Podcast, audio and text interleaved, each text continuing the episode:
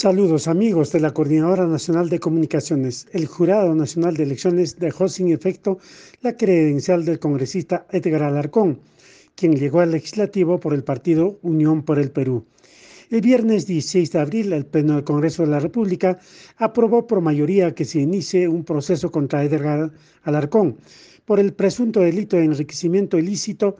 Además, aprobó suspenderlo del cargo como legislador mientras afronta estas investigaciones y convoca a Héctor Jesús Arias Cáceres de UPP para que asuma el cargo de congresista de la República por el periodo que dure la suspensión de Alarcón Tejada.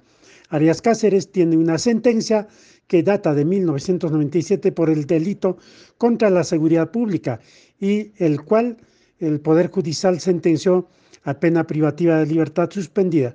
Además, tiene una segunda sentencia del año 2004 por haber cometido delito de homicidio culposo. Como se recuerda, Arias fue hallado responsable por la tragedia ocurrida en el puente Grau el 14 de agosto de 1996. Ese día era víspera del aniversario de Arequipa.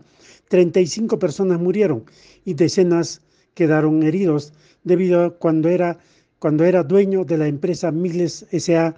colocó en forma negligente bombardas en el lugar y terminaron por impactar contra cables de alta tensión que cayeron sobre el público que festejaba el aniversario de la ciudad.